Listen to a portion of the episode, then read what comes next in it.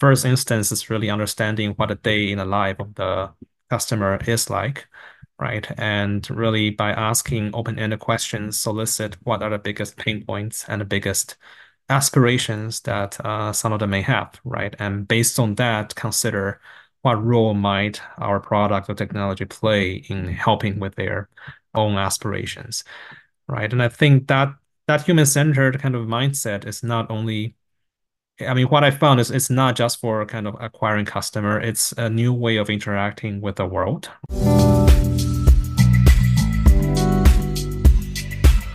You're listening to Curious Minds, a podcast aimed at the next generation of aspiring young entrepreneurs, innovators, and changemakers. We release new episodes every month discussing career insights, entrepreneurship, and the most exciting emerging technologies today. Today we're talking with Kevin Kung, an MIT trained engineer with a physics background who's researching decentralized biomass processing and upgrading in remote areas to help us move towards greener agtech systems. He's co founded and invested in a myriad of biomass companies and is an avid supporter of biomass innovations. As a social entrepreneur, Kevin values global impact and is dedicated to positively impacting underserved agricultural regions. All right. Kevin, thanks again for appearing on the Curious Minds podcast. It's great to have you here. It's my honor to be here. Thanks for having me. Yeah, so our first question of the day, can you tell us a little about your background and the work you're currently focused on? Yeah, so right now I am the Chief Technology Officer of a startup company called Takachar, and our work is to turn crop and forest residues, um, which we call biomass, into higher value bioproducts um, such as fertilizers, chemicals, and biofuel. And this work actually came out of my own uh, university research um, at MIT, uh, where I did my PhD, and kind of I spent I spun it out of the university after I graduated. And um, yeah, that's something we have been working to scale both in Canada, uh, US, as well as in other countries. That's wonderful. Do you mind telling us a bit more about the work that you did at MIT, maybe what you focused on, how you got into that field? Yeah, I first started probably around 10 years ago. Uh, at that point, um, I was mostly interested in um, kind of developing small scale, portable, and decentralized um, technology, right? And the reason for doing that is because a lot of the times crop and forest residues are very loose, wet, and bulky, which makes them very difficult and expensive to collect and transport to a centralized place uh, for any kind of conversion. Right. So many, if you're if you're living in a rural community, for example, you're often shut out from the benefits of the bioeconomy and excluded from participation because it's too expensive to transport the residues. Um, and your only recourse is to burn such residues in open air which not only creates significant air pollution, but in some cases, such as all on the West Coast, also can exacerbate uh, wildfires. Um, so the initial concept is to deploy a fleet of small-scale, low-cost portable systems that can latch onto the back of tractors and pickup trucks and deploy to rural, hard-to-access regions to locally upgrade and densify the residues on site into higher value bioproducts, such as chemicals, biofuels, and fertilizers.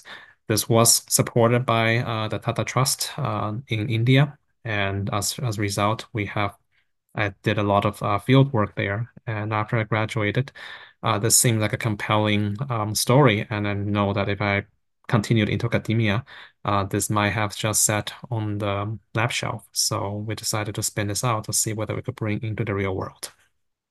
That's really cool. I'm curious what really got you focused in like improving um, sustainability in the agriculture sector? Is there a particular experience, event, or program that kind of sparked your interest? I mean, I grew up in Taiwan and actually right next to a rice field. So oftentimes I still remember after harvest, um, farmers will kind of set their field on fire, right? It's uh, it creates a pretty uh, unique type of smell, right? That still stays with my kind of childhood memories even today as nostalgic. But in reality, is that it made a lot of people sick, including my people in my family, right? So um, after I got to, I immigrated to Vancouver, Canada. Um, yeah, I mean, reason in recent years, unfortunately, due to the uh, wildfires, a lot, a lot, a lot of that uh, air pollution has returned, right? So I think for me, uh, a lot of it is to look at um, how can we actually uh, make use of the a lot of the agricultural and forestry residues that actually underlie uh, a, a large part of the problem, and thereby also improving air quality at the same time, uh, removing um, carbon dioxide from the atmosphere. Well, first of all, I definitely admire that you're a very impact-driven person and that you saw a problem that was bothering you and the people around you, and then you went straight to try and tackle it on your own, which I think is pretty amazing. Um, so now if we're pivoting a bit more to the work that your startup is doing, can you tell us about maybe some of the challenges that you faced on your journey to get your startup off the ground? Yeah, there are probably too many challenges to really enumerate here. Um, but I can just briefly break them up into different categories, right? Um, I mean, initially, when I was working my PhD work, a lot of my preoccupation was on the technology, right? i.e., does technology work, right? Experiments will fail, right? And I mean, we did have experiments and reactors that burned down, and we had to rebuild and redesign things from scratch. So those are the realities of things when you are working um, with a kind of a science project. Um, but once I started building a company, I realized that the challenges grew multidimensionally, right? So there's a technical challenge, but there's also more on the market side, right? I mean, if you build a perfect product, even if it's perfect, uh, will people actually want to buy it, right? And in many in many cases, um, there's that lack of product market fit, right? So for us, we spend a lot of time doing customer discovery and kind of redefining what a customer wants and what our product should look like uh, in light of what they tell us, right? And there are also other risks, including financing, how do we not run out of money, and also team, right? As we grow, we need more people to help us do things, and sometimes it's um, a not easy to um, hire for the right people, and B um, also kind of managing a growing team is something that a lot of us are doing for the first time in our lives. So frankly, we're also kind of learning on the fly. Totally. Those are definitely important things to keep in mind as running a company can be very multidimensional. So, a really important aspect is keeping up with all the domains, whether that's financing, the product market fit, prototyping, etc. Um, now, I want to pivot a little, so I was wondering if you have a patent for a technology. If not, do you plan to eventually? Why or why not? Yeah, we do on certain aspects of the technology. We did file patents on on them. And but what we found out is that I mean intellectual property is a much broader I mean kind of a family of things which you develop eventually, one of which is patent. You can also have trade secret or brands, right? So I think it's really a combination that kind of makes a business work um, and kind of make kind of yourself unique. Personally, do you think that having a patent for your current business model makes more sense than not? And do you think it's a, a more positive thing? Patent is a tool, right? So it's useful in some contexts. For example, if you are working with a large corporation and essentially you want to negotiate things with them and you are worried that they might um, just kind of replicate and take your ideas away, right? I mean, it's a great way to enforce potentially against that. Against small copycats, entirely useless, right? Especially in in in, in rural communities. So, I mean, it's a tool, right? And um, we invest some amount of money on it, right? But I mean, it's a finite resource, right? So we cannot just invest into patent in, in kind of infinitely, right? But kind of just understanding what how it's useful, right? And uh, in in some cases, it can be really useful, and good. In other cases, not so much. 100%. Um, do you think building a company from the ground up will get easier for future generations over time, or do you think lack of investments for startups, specifically ag tech startups, will make it more and more challenging to get something off the ground for future founders? You know, I just speak from the data point of one, right? I mean, I I mean, I hardly have founded more than one company, so it's hard to for me to extrapolate the trends, but at least based on personal experience, um, as well as experience of some of my colleagues and um, mentors who have done this before, I don't think uh, starting a company at any point is easy, right? Um, and it's I think it has always been difficult, and it will always be difficult to bring new innovation into the world because change is takes a lot of time and effort and thoughtfulness, right? So um, that's always going to be the case. Yeah, totally. And it also kind of depends on like the timing and the product market fit and the problems that are kind of arising in like the current um society. So kind of have to go with the um trends. Um and so do you think there are like any ag tech startup specific challenges that aren't spoken about as much?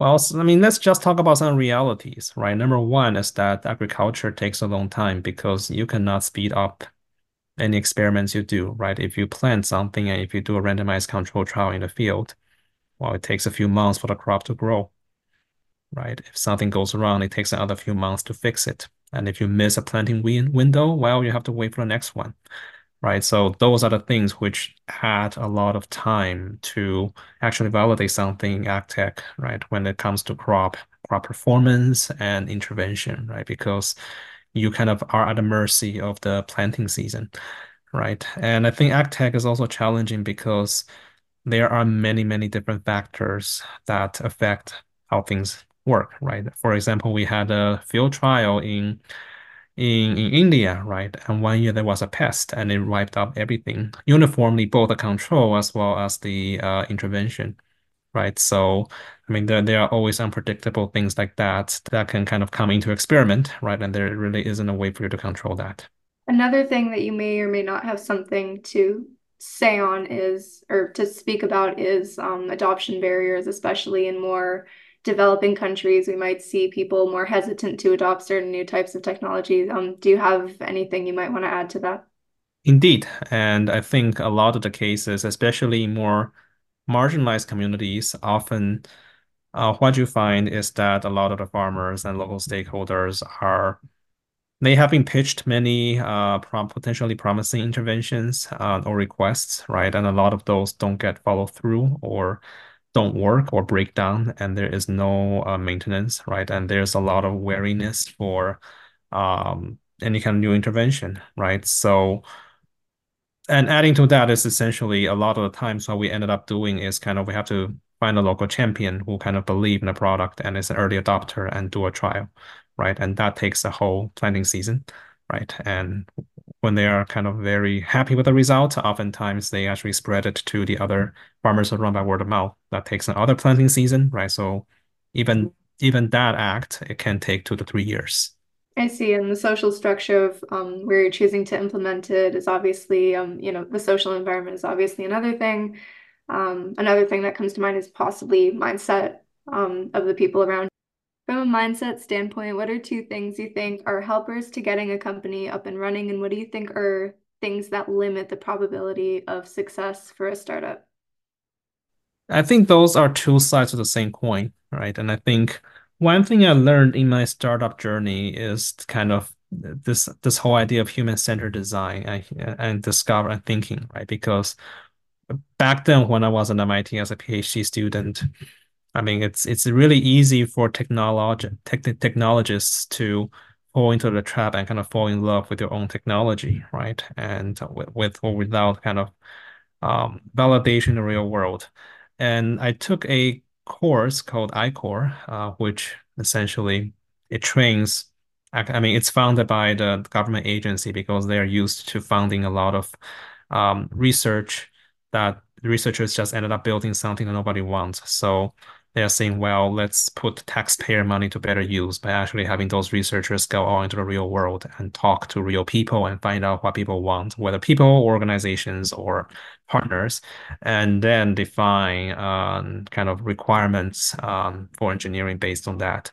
So I think that became a very uh, important and central um, mindset for the company, right? Because when we go out to potential customers, um, we don't sell them anything, right? I mean, our kind of engineers and employees are for forbidden from talking about our technology in the first instance.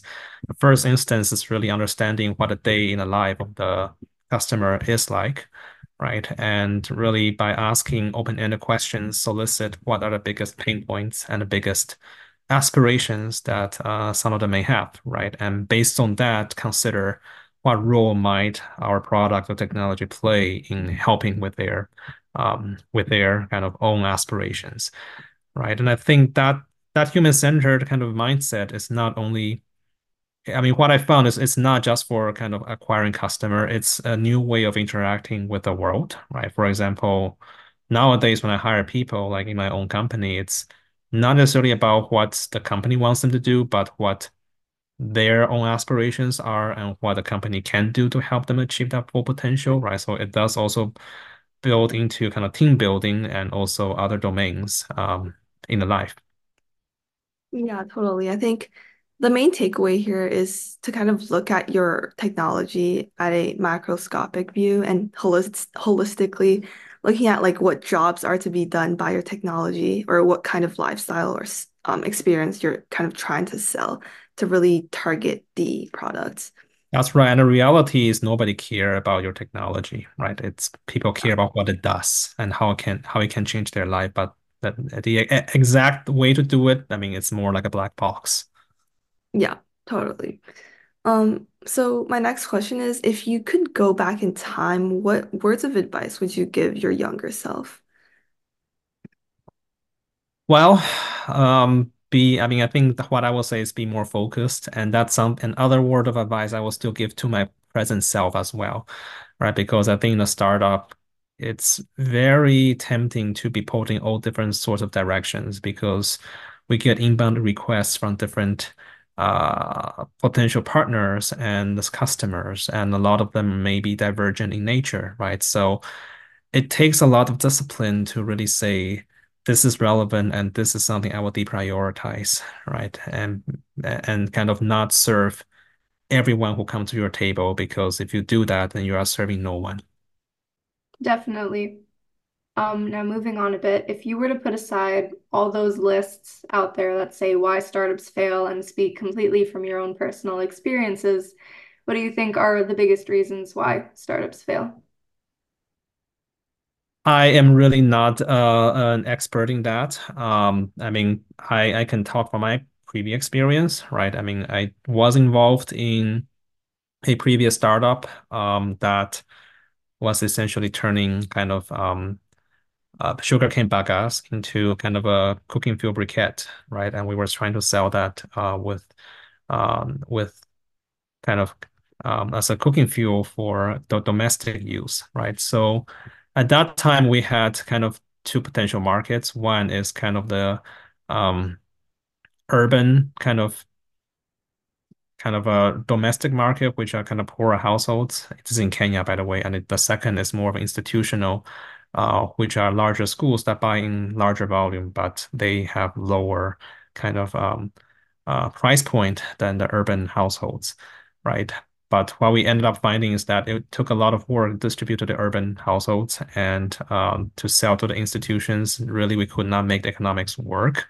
So I think for a lot of the cases here is that there is a lot of moving parts in the sale, right? I mean, to these customers and the price points that they're willing to pay, and even the details such as transportation, because we move uh, the the solid fuel from our production site to the customers, part of it does break on the lorry, and once it does, it's useless, right? So all those details kind of add up and conspire to turn something that otherwise would have been economical to something that would not, right? So I think a lot of the cases, um, as entrepreneurs, we go in with kind of a rosy view of, well, if I build this, people will come. But a lot of the times, the devil is in the details, right? And it's working on a detail that will force you to confront kind of, I mean, or and admit that maybe the first iteration of the business is not viable, right? Then it's kind of up to you to figure out, well, can I pivot to something else? And if not, then yeah, I have to fold, right?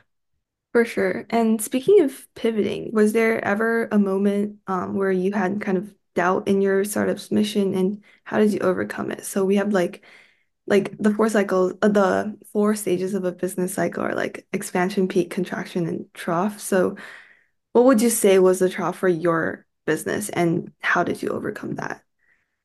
Yeah, so I think in the early days, um, I mean, we actually, I mean, when I was doing my uh, own work, I mean, it was not clear what we were actually even building that could add value, right? It took us a while to figure out, right? Because I mean, in in my field at least, which is to kind of a thermochemical conversion of biomass, I mean, people have been building technologies for decades, right? So there is really limited amount of um, hardware innovation that we can make uh, on kind of on, on existing landscape. So I mean, we struggled a lot just to say, well, why? I mean, why do we even exist, right? If we if we are just making kind of charcoal from from waste. And it did, I mean, it was also part of the customer discovery process, right? Kind of actually going out and into the real world and talking to actual customers. That really gave us that aha moment uh, because when we actually talked to a few processors of biomass, we found out that logistics is the universal problem that they faced, right? And that's when we realized that most most of the biomass facilities are large scale and centralized, right? And where we think uh, our niche may be is that kind of a small scale decentralized conversion, right? So I mean, a lot of those. I mean, whenever now nowadays, at least my golden rule is that whenever I feel I'm in doubt or um, I'm not sure where to continue, then I think the best course of action is to go back and reconnect with the customers. Definitely. And just tying that all together, I think something that you mentioned that's really very valuable is the fact that a lot of people think that they have to go into the world of business and have this new groundbreaking idea. But I think a lot of times what happens is you just work on something that you care about, a problem that you're passionate about, and then you eventually figure out a new angle or something that nobody's considered before. And then it sort of develops itself if you're truly passionate about what you're doing, which I think is very beautiful. Mm-hmm. Um, well said. Speaking of exciting things that are going on in the industry right now, can you tell us about some recent innovations in the biomass processing space, if there happen to be any that excite you? You know, one thing which um that's re relatively intriguing, uh, at least over the past uh, year or two, um, or three, is kind of, I mean, we start seeing the carbon market take off. I mean, kind of carbon removal credit and and uh, I mean, so you start having those um, um, transactions uh, by buyers like Microsoft, Stripe, and so forth. And for biomass, this is really uh, interesting and potentially exciting, right? Because I mean, we started 2018, and back then we built our initial pilot with the assumption that uh, there's no carbon credit, right? We're just going to process the biomass waste and produce the product that's going to be sold at a price higher than the cost of production. And in some communities, that actually worked, right? So we did have a, um, I mean, we still do have a pilot that um, that's uh, kind of financially self-sustaining without carbon credits.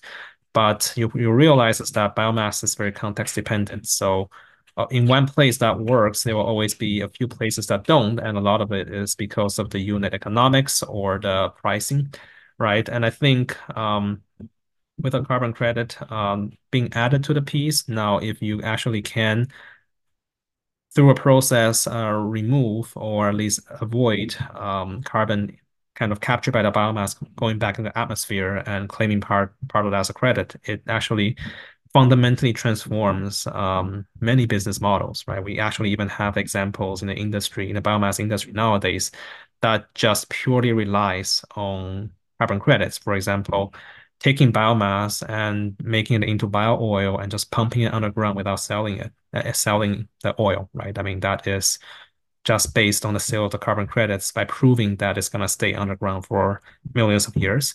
Um, yeah, so I think at least it's an intriguing uh, new development and certainly something that's worth considering in the biomass sector.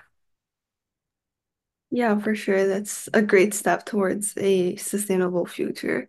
Um, and so speaking of innovations in the ag tech industry, if you could describe the future of agriculture in just a few sentences, what would that look like and why? Like, um, or what do you think are missing in the agriculture industry that would be great if we could develop a solution for?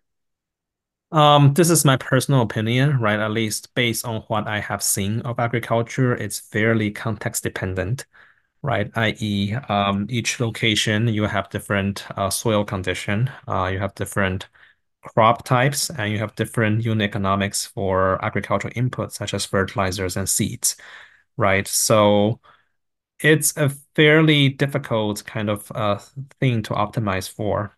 Um, I mean, at, at, least historically.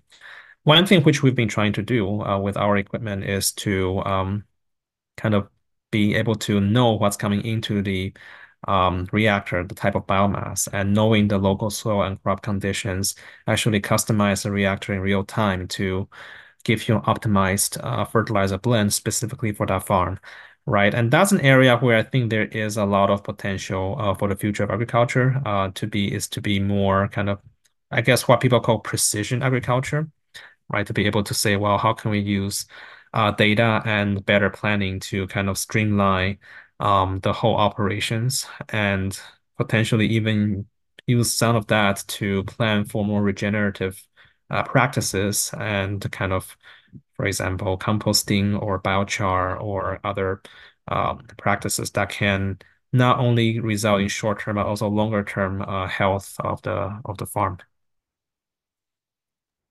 I see lots of interesting stuff that our listeners can probably look into on their own time if they feel like it.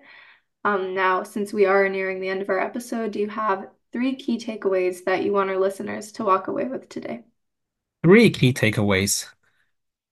Uh, what I will say, I guess, since this is a startup theme, I will just say number one is uh start early, number two is start often, and third is start now. And maybe let me substantiate that a bit will start early because I think a lot of the times it's I mean, it's tempting for me also to just build things and delay the prototyping phase because I thought, well, what I'm building is not perfect. It still breaks all the time and nobody will like it.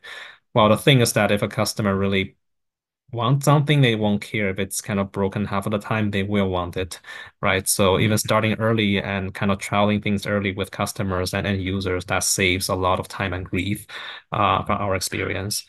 And I start often because a lot of the times the first idea that came to me is often kind of terrible, right? And it requires much more extensive brainstorming and kind of iteration to make that work, right? So kind of doing that often with throwing different throwing different things on a ball uh, on on a wall and see which sticks, right? And I think that's often where you might hit a home run and actually get a product that um that's going to be a um kind of a unicorn and start now is more kind of in a sense that stars will never align from my experience. Like there's never the perfect time to launch something or start a project. There will always be reasons against it, right? But you kind of have to find reasons for it.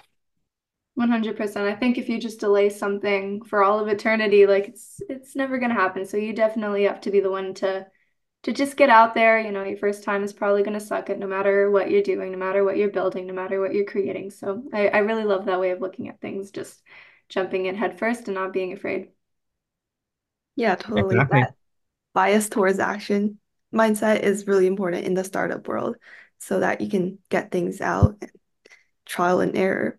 Yeah, Um, and I think for me, it's more now is looking at experiments, right? I mean, how can I plan experiments and do this and learn something from it? And if you start looking at it more objectively, then I mean, it's it's less about kind of failure as a personal thing, but more about, well, this didn't work. What should I do next to make it work? yeah, totally. Every failure is part of the success journey. Um, I think that's a great way to end off our episode. So thank you so much, Kevin, for coming. We really enjoyed talking with you. Likewise, uh, it's my honor and a pleasure to be here. Thank you for having me.